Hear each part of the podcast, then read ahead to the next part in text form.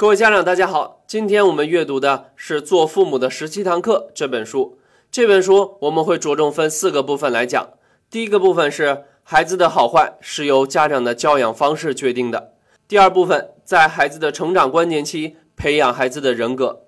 第三部分，让孩子爱上学习这件事儿。第四部分，经营和谐的家庭关系。今天我们只讲这本书的第一部分，家长的教养方式。明天我们会分享剩下的三个部分。在《做父母的十七堂课》这本书中，作者明确了一个观点：不同的教养方式会教出不同的孩子。也就是说，孩子的好和坏、缺点和优点、长处和短板，其实都是父母的教养方式决定的。我们在纠正孩子的问题之前，要先审视自己的教养方式。既然教养方式如此重要，那么什么样的教养方式才能培养出优秀的孩子呢？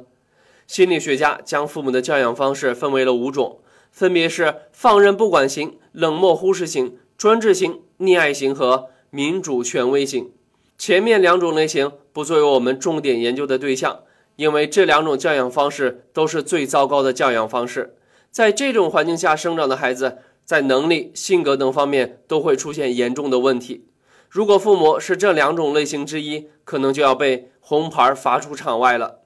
另外三种类型，专制型、溺爱型和民主权威型，是我们生活中最常见的教养方式。在这三种类型中，民主权威型是被公认的最好的、最理想的教养方式。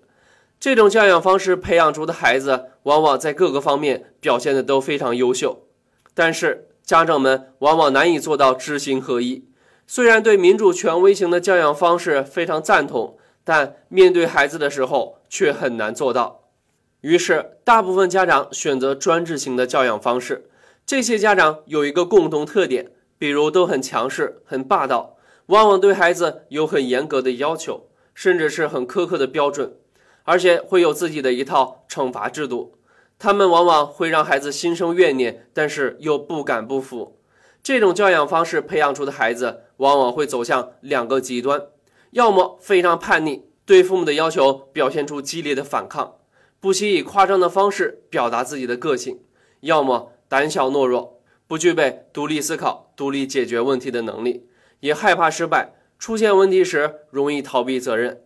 无论是哪种情况，孩子在长大成人后都不会幸福，要么是为了迎合别人而活，要么是为了反对别人而活，都不是为了自己而活。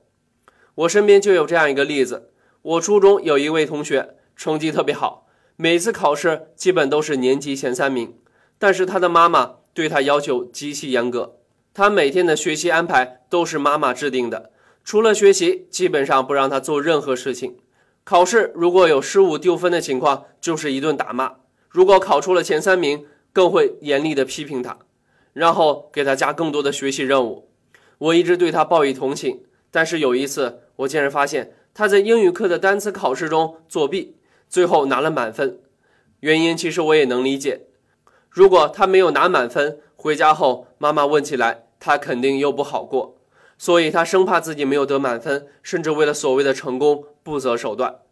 虽然在我的印象里，他仍然是成绩优秀的同学，但每每想起他作弊的样子，总觉得要避而远之。我甚至在想，日后一旦他经历失败，会不会比常人更难以承受挫折和打击。除了上面提到的专制型的教养方式，另外一部分家长会选择溺爱型的教养方式。这里要声明，我们往往觉得家里的老人会更溺爱孩子一些，但其实父母的很多行为也都是在溺爱孩子。比如父母觉得孩子最重要的事情是学习，然后考大学，做家务是浪费时间，所以完全不让孩子碰家务。再比如说，家长总说只要你好好学习，你要什么我都买给你，无论我牺牲什么都无所谓。但是一旦孩子考不好，家长就会说，我为你付出了这么多，你还不好好学习，你对得起我吗？其实父母的这些表现都是溺爱，都不算无条件的爱，因为这相当于把孩子当做了自己的附属品，而没有把孩子当成一个独立存在的个体。这种教养方式培养出的孩子往往独立能力不强，需要依赖他人，但往往又不懂得感恩，不知道珍惜。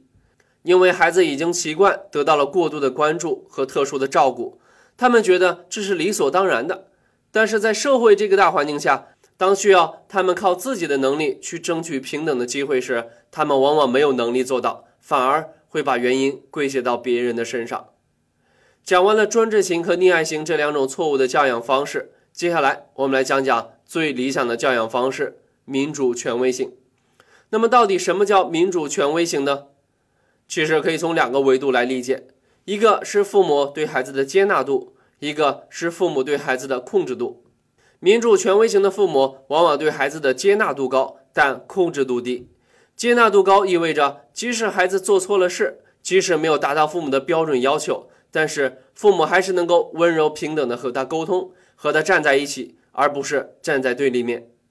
控制度低意味着孩子在成长的过程中，父母要允许他自己做选择，允许他参与制定家庭中的规则，尊重他的想法和做法。只要孩子不越界，不触犯法律或道德的那条线，父母是不能控制他做或者不做任何事的。接纳度高，控制度低，平等尊重的沟通，就是民主权威型教养的最大特点。最后做一个简单的预告，明天我们将分享做父母的十七堂课这本书后面三个部分的内容。一个民主权威型的父母在孩子的人格养成、学习习惯的培养和家庭环境的营造这三方面该如何作为呢？